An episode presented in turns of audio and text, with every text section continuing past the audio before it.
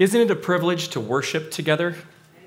Yeah. And you know, worshiping together isn't just the songs that we sing together. It's not just the prayers that we pray together, but as we open God's word together and ask God to open our hearts, our ears, so that we hear, uh, we believe, we obey the things that God has spoken in His word. And later on in this service, we're going to be celebrating the Lord's Supper, another way that we worship together uh, as a community. This whole service is an act of worship to God. Amen? Amen. As Pastor Michael mentioned, this evening we're starting a new sermon series, uh, Unsung Heroes, walking through the lesser known characters in the Bible. And I think it's only fitting that we begin the series with a character from the beginning of the Bible. And so we're going to we're going to look tonight at the life of Abel. And we find the story of Abel and his brother Cain in Genesis chapter 4. Now, as I started preparing for this sermon, I actually ran into Pastor Lutzer. So naturally, I asked him if he had any advice uh, on preaching on the life of Abel, right? And I was hoping for some deep, brilliant insight that would enable me to preach with power and conviction, right? But Pastor Lutzer simply said this You have to tell my joke. I said, Oh, okay, what joke? And he said, People always ask me, Where did Cain get his wife? And I just say, I would tell you if I were able. Mm. So, Pastor Lutzer, if you ever watch this sermon, I told your joke. Actually, we went on to have a conversation about whether Abel would have been able to tell us about Cain's wife, because, as we'll soon discover, Abel might not have been around long enough to answer that question. But in any case, many people have at least heard the story of Cain and Abel, but we want to take a closer look this evening and ask a couple of questions. Who was Abel, and what is the significance of his life? We're going to find that Abel lived a life of faith, and a life of faith is a God centered life. A life of faith is a God centered life. It's a life that looks to God for both justice and mercy. Now, the account of Abel is found in Genesis chapter 4. So, if you have your Bibles with you this evening, I invite you to turn there. Um, you'll also find the words printed in your bulletin. And as we read, we're going to discover three portraits of faith. Three portraits of faith. Three ways that Abel's life and his death cry out for the justice and the mercy of God. Three ways that Abel is a hero of faith. Now, but first, we must set the context for this account in Genesis 4. And if you remember, in the first two chapters of Genesis, God creates the entire world and he speaks everything into existence with words, with powerful words. And at the culmination of creation, he makes the first human beings, Adam and Eve, made in God's image and he places them in a beautiful Garden of Eden and gives them responsibility for the whole earth. And everything is beautiful and everything is good. But Adam and Eve rebel against God as their creator. And in Genesis chapter 3, we find the entrance of sin into the world, and everything beautiful is defaced, and everything that is good is corrupted. And a long winter night of sin and death begins. But even as Adam and Eve begin their life outside the garden, God gives them a word of hope. And in Genesis 3:15, we find the first glimpse of the gospel, the first glimpse of the good news. And this is important. Listen, God promises that one day a child of Eve will come and will crush the evil that has broken everything in the world. And so that brings us to our passage today, Genesis chapter 4. And this is where we find the account of Cain and Abel. Now, the background for the story is found in the first two verses. So look with me Genesis 4, verse 1. Now, Adam knew Eve, his wife, and she conceived and bore Cain, saying, I have gotten a man with the help of the Lord. And again she bore his brother Abel. Now, Abel was a keeper of sheep, and Cain a worker of the ground. Now, in these two verses, we find that Adam knew his wife, and this is a figure of speech. It means that Adam and Eve were intimate and Cain was born. And then Eve says, I have gotten a man with the help of the Lord, referring to Cain's birth.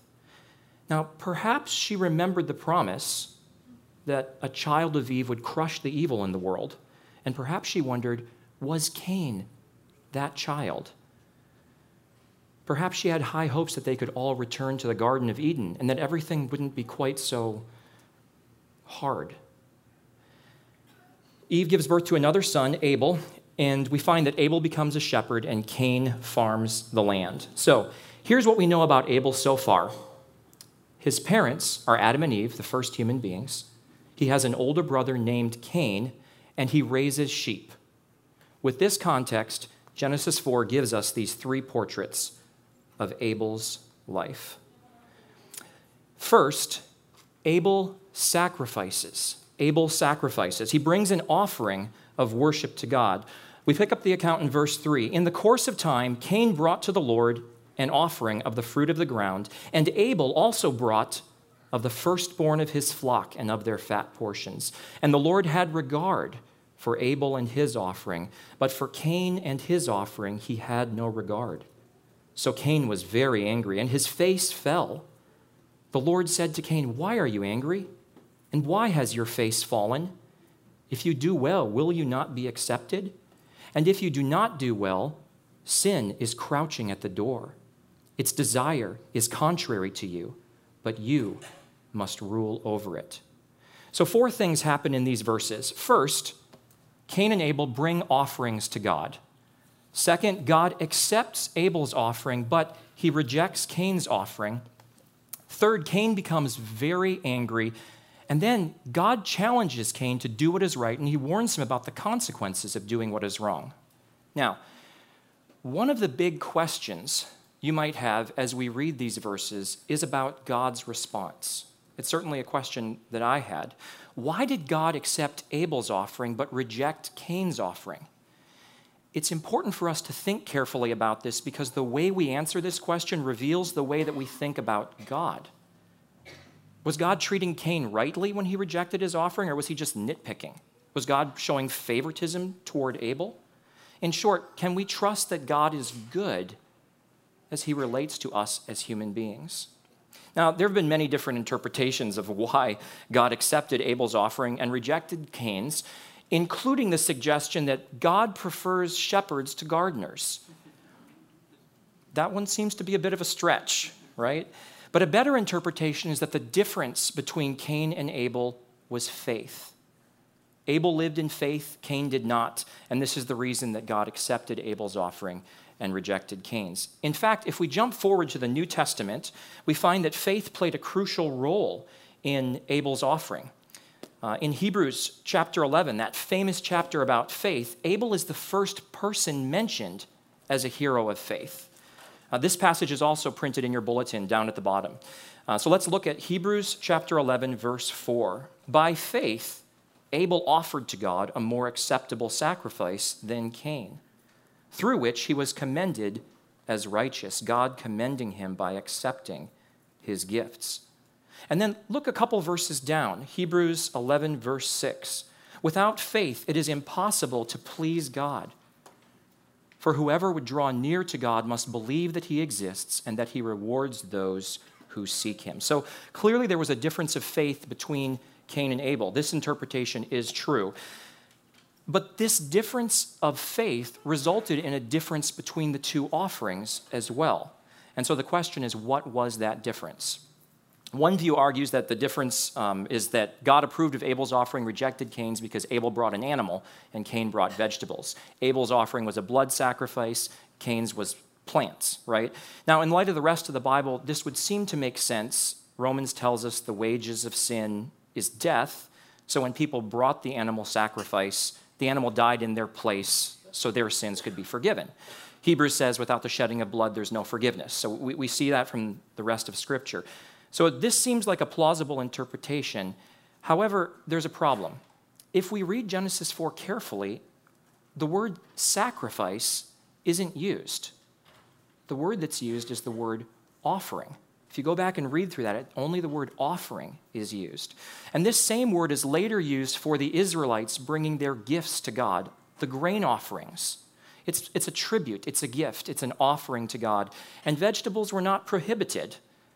So, if that wasn't the difference, what is the difference between these two offerings? I think a better interpretation pays close attention to the description of these offerings in Genesis 4. So let's, let's look at this carefully. Look at verses 3 and 4 and notice the contrast. In the course of time, Cain brought to the Lord an offering of the fruit of the ground. Let's stop here for a second. If this were all the information we'd had, we would think positively of Cain's offering, right? He's bringing something to God. But the contrast is drawn when we read the description of Abel's offering. Look at verse 4. And Abel also brought of the firstborn of his flock and of their fat portions. In other words, Cain simply brings an offering, not the first fruits, not the best of his produce and grain. He brings an offering. Abel, on the other hand, brings fat portions from the firstborn of his flock. Abel brings his best. And he brought his best because he was living a life of faith. And a life of faith is a God centered life. Cain's offering was a mere token. From a human perspective, it might have seemed acceptable, but although man looks at the outward appearance, the Lord looks at the heart. That's right. Cain's offering was a token, Abel's offering was an act of worship. He knew he needed God, and his offering demonstrated that he was dependent on God's mercy and grace. He was looking forward to the fulfillment of that promise to Adam and Eve that one day the power of evil would be broken. And in faith, he lived a God centered life. In gratitude, he brought his best. Now, what about us? What about you and me? Do we give God token allegiance like Cain? Or do we give him our best like Abel? Do we live a God centered life of faith or a self centered life of unbelief? How do we use our time, our talents, our treasure? If someone observed how I used my time and my talents, how you used your time and your talents, what would they conclude about your life? What would they say you are living for? Who would they say you are living for? What about our treasure? Not just what we possess, but what we treasure. What gives you a reason to get up in the morning? What captures your imagination? Who do you love? What do you treasure? If someone could see your time, your talents, and your treasure, would they see a God centered life of faith or a self centered life? Now, a couple weeks ago, Pastor Michael talked about the danger of self deception. Each one of us is prone to think of ourselves better than we are. We could even look at our time, our talents, and our treasure and think we are living a God centered life. We could come up with a list of the ways that we are serving God, and our heart could still be far from Him. It's possible to think that we're living like Abel, but to actually have the heart of Cain. The bad news is that since Adam and Eve, all of us naturally live selfishly. We naturally live for ourselves. But here's the good news Abel, while he is an example of someone who gave his best. His life points forward to the one who always, always gave his best, to the one who always lived a God centered life of faith with his time, his talents, and his treasure. Abel's offering points forward to Jesus Christ, the only one who, through the eternal Spirit, offered himself without blemish to God. Jesus is the human being who gave his best to God. Jesus is the God who gave his best to human beings. Jesus gave himself to God. Jesus gave himself to us. Jesus gave himself for us. Abel's sacrifice foreshadows the perfect sacrifice of Jesus Christ. But Abel's sacrifice was not his only portrait of faith. Abel's sacrifice is yes, but number two, Abel also suffers. Abel suffers. Look with me back at Genesis chapter 4, and we're going to start in verse 8. And I want to warn you that this passage gets very dark very quickly. Genesis 4, verse 8. Cain spoke to his brother, And when they were in the field, Cain rose up against his brother Abel and killed him. Then the Lord said to Cain, Where is Abel, your brother? He said, I do not know. Am I my brother's keeper? And the Lord said, What have you done? The voice of your brother's blood is crying to me from the ground, and now you are cursed from the ground, which has opened its mouth to receive your brother's blood from your hand. When you work the ground, it shall no longer yield to you its strength. You shall be a fugitive and a wanderer on the earth. Cain said to the Lord, My punishment is greater than I can bear. Behold, you've driven me today away from the ground, and from your face I shall be hidden. I shall be a fugitive and a wanderer on the earth, and whoever finds me will kill me. And the Lord said to him, Not so. If anyone kills Cain, vengeance shall be taken on him sevenfold. And the Lord put a mark on Cain, lest any who found him should attack him. Then Cain went away from the presence of the Lord and settled in the land of Nod, east of Eden. I want to point out a couple things about Cain in this passage before we turn to Abel. First, after Cain kills his brother, God speaks to him and says, Where is Abel, your brother? And notice Cain's response. He directly lies, I don't know. And then he gives a smart aleck response to God Am, am I my brother's keeper? He seems uh, annoyed that God would even ask him the question. And second, Cain's heart is so hard that when God declares his judgment, he still thinks only of himself. Oh, my punishment is going to be so hard, God, and someone might even kill me. The irony of this complaint is astounding, right? Cain has just what? Murdered his brother. And he's worried about the potential of someone doing to him what he just did. He shows no remorse, no regret, no repentance. Instead, he continues in his self absorbed ways and he goes off to wander. Cain's life is a warning. But you know what's even worse? Cain was the child of Eve. Do you remember God's promise that a child of Eve would crush the evil one? In this strange twist, the child of Eve takes the side of evil and makes things even worse. Look at 1 John 3, verse 12. We read this We should not be like Cain, who was of the evil one and murdered his brother. And why did he murder him? Because his own deeds were evil and his brother's righteous. Cain's evil life is a warning to us. But notice what this verse says about Abel. He was murdered because his deeds were what? Righteous. Righteous. In the passage that Pastor Michael preached on a couple weeks ago, Jesus himself spoke of the blood of righteous Abel. In other words, Abel suffered for doing what was right. He was treated unjustly, though he was living a God centered life, though he had done nothing wrong. Now, how about you? Have you ever suffered unjustly? Have you ever suffered for doing what is right? Now, it's important for us to keep a proper perspective because we do have brothers and sisters in Christ all around the world who are suffering and even being killed for the sake of Christ.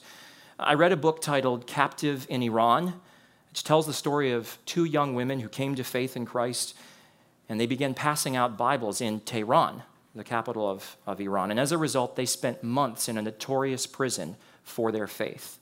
Now, most of us in this room haven't suffered to that degree.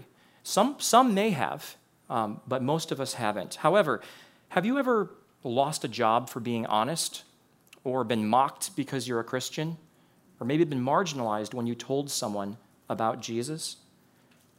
How did you respond? Were you shocked, or sad, or angry? Did you respond with faith or with fear? Have you ever suffered for the sake of righteousness? Abel did. He was paid back evil for good. He was an innocent victim who suffered because of someone else's sin. But wait a second. What does that remind you of? Who else suffered because of someone else's sin? Who else was killed because others were evil and he was righteous. While Abel is an example of righteous suffering, his life points forward to the only one who was always righteous and who was crucified at the hands of wicked men. When Jesus hung on the cross, two thieves were crucified next to him, and one said to the other, We are getting what our deeds deserve, but this man, Jesus, has done nothing wrong. Jesus suffered because of someone else's sin. Jesus suffered because of your sin and mine. He was an innocent victim, yes, but Jesus was so much more than an innocent victim. Abel didn't know he was going to die. Jesus predicted his death. Abel didn't know when he went out to that field that he was going to be murdered, but Jesus set his face toward Jerusalem, knowing exactly what was going to happen to him. Abel died because Cain, in sin, wanted to take away his life, but Jesus died because he wanted to take away sin. The Bible says Christ suffered for sins once for all, the righteous for the unrighteous, to bring us to God. Abel's suffering foreshadows the righteous suffering of Jesus. But Abel's sacrifice and his suffering are not his only portraits of faith. Abel sacrifices, Abel suffers, and number three, Abel also speaks. Abel speaks. Now, it's very interesting to note the Bible doesn't record Abel as saying anything. God and Cain do all the talking, but Abel doesn't say a word. Abel is wordless, but he is not silent. No, Abel speaks, and we hear his voice in two ways.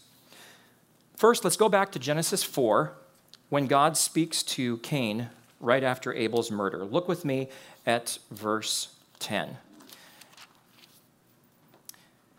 And the Lord said, What have you done? The voice of your brother's blood is crying to me from the ground. Abel's blood is personified as having a voice, crying out to God. And what does this voice cry out for? It cries out for justice, right? It cries out for God in his righteousness to set things right. And that cry for justice was heard because God is just. And God's justice is meticulous, exhaustive, it is perfect, it is good. Abel's cry was heard. But Abel also speaks in a second way, and we find this back in Hebrews chapter 11 at the bottom of your bulletin. Look with me at how Abel's voice is described. By faith, Abel offered to God a more acceptable sacrifice than Cain, through which he was commended as righteous, God commending him by accepting his gifts. And notice this and through his faith, though he died, he still speaks he still speaks. Abel's voice is a voice of faith, trusting in the word of God and looking forward in faith to the fulfillment of God's promise. Abel's faith was God centered. God would have mercy on him and on all humanity. God would send a child of Eve to crush the evil east of Eden and to deliver all of humanity from their sin. And although Abel is dead, through his faith, he still speaks today. Now, what about us? How do our lives speak? When people listen to the voice of your life, what do they hear? Do they hear the voice of God's promise and faith in God's promise? Or does some other voice drown that out? Perhaps it's the voice of fear and anxiety. Or perhaps it's the voice of cynicism and anger. Or the voice of self reliance, self righteousness, even self salvation.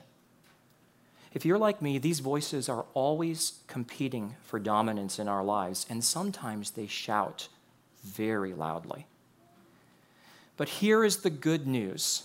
While Abel is an example of someone who speaks in faith, his life points forward to the only one who always spoke in faith, to the only one who always lived a God centered life, trusting in the goodness of God. Abel's faith points forward to the life, to the death, and to the resurrection of Jesus Christ. Why? Because Jesus actually fulfilled what Abel was looking for in faith.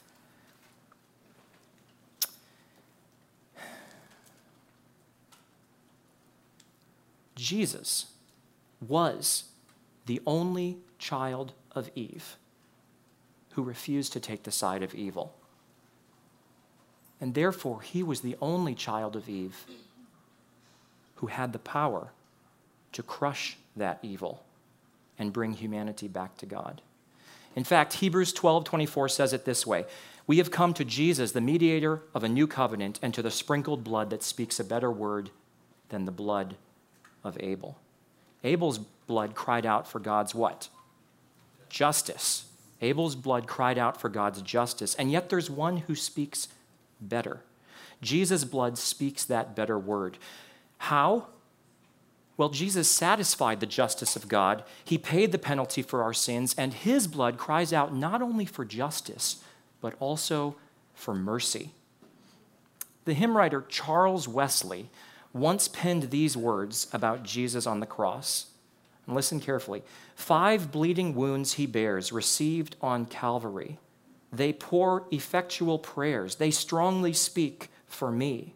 Forgive him. Oh, forgive, they cry, nor let that ransomed sinner die.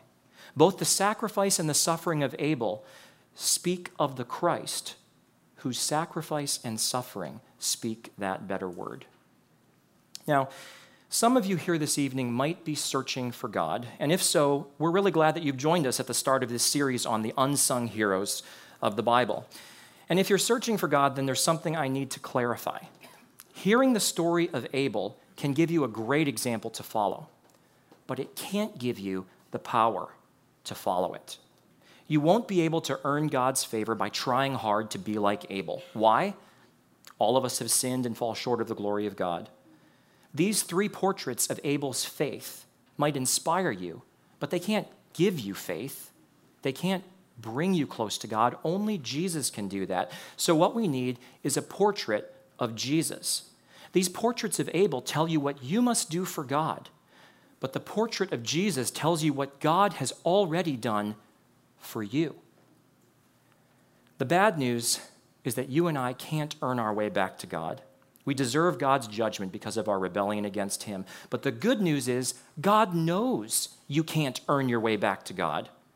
So he came to you in the person of Jesus Christ. Jesus lived the perfect life that we were supposed to live, and he died the death that we deserve to die. And then he rose from the, from the dead, declaring his victory over sin and death, so that you and I would be restored to God forever.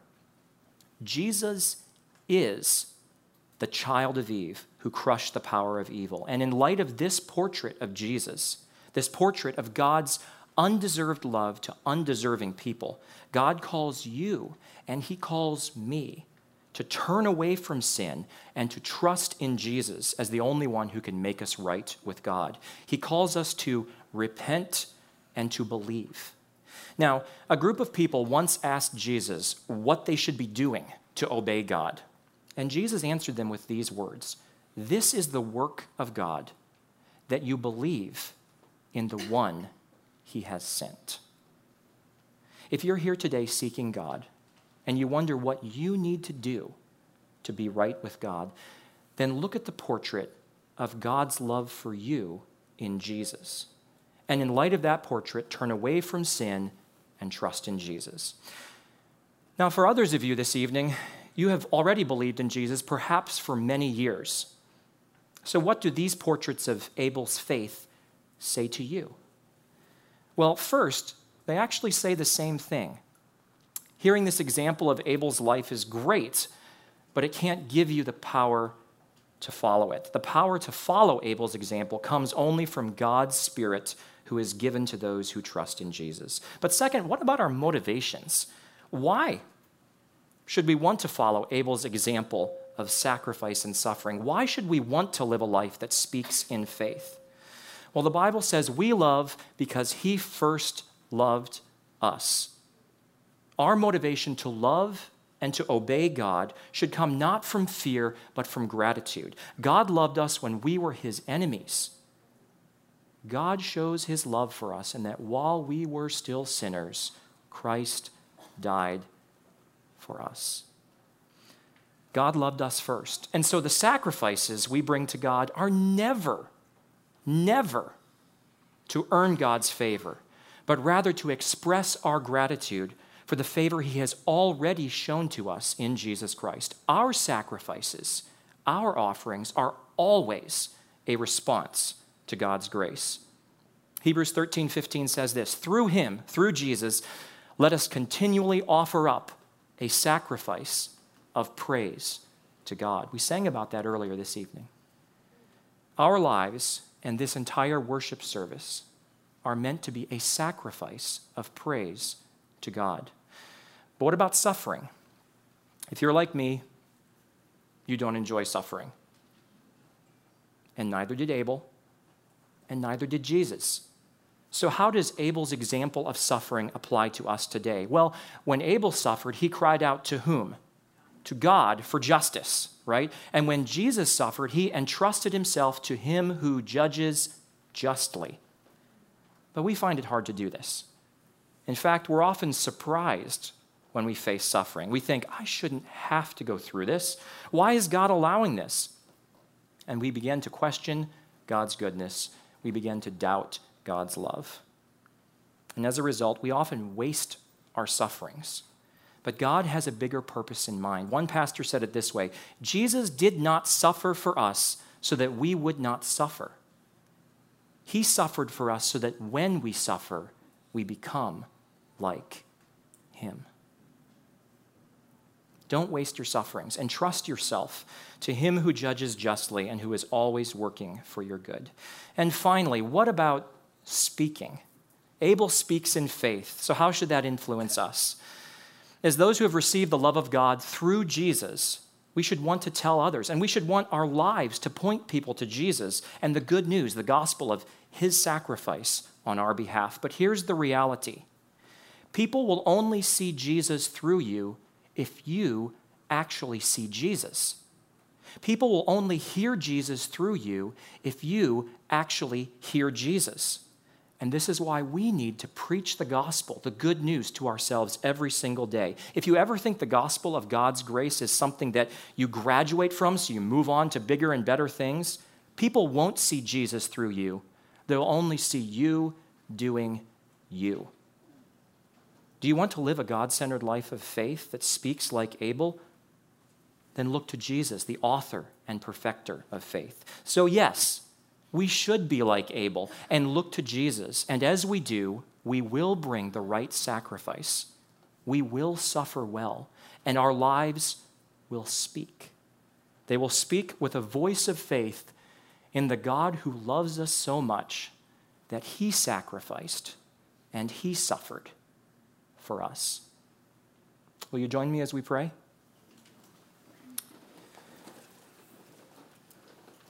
Gracious Father, we thank you for your love. We thank you that you loved us first. And because of your love, we love because you first loved us. We thank you for the sacrifice and the suffering and the speaking of Abel and how it points us to the sacrifice and the suffering and the speaking, the better words of Jesus. Father, may our lives live in light of Christ's sacrifice for us, and may we offer up our praise to you in gratitude for what you have done for us. We pray all of these things in Jesus' name. Amen.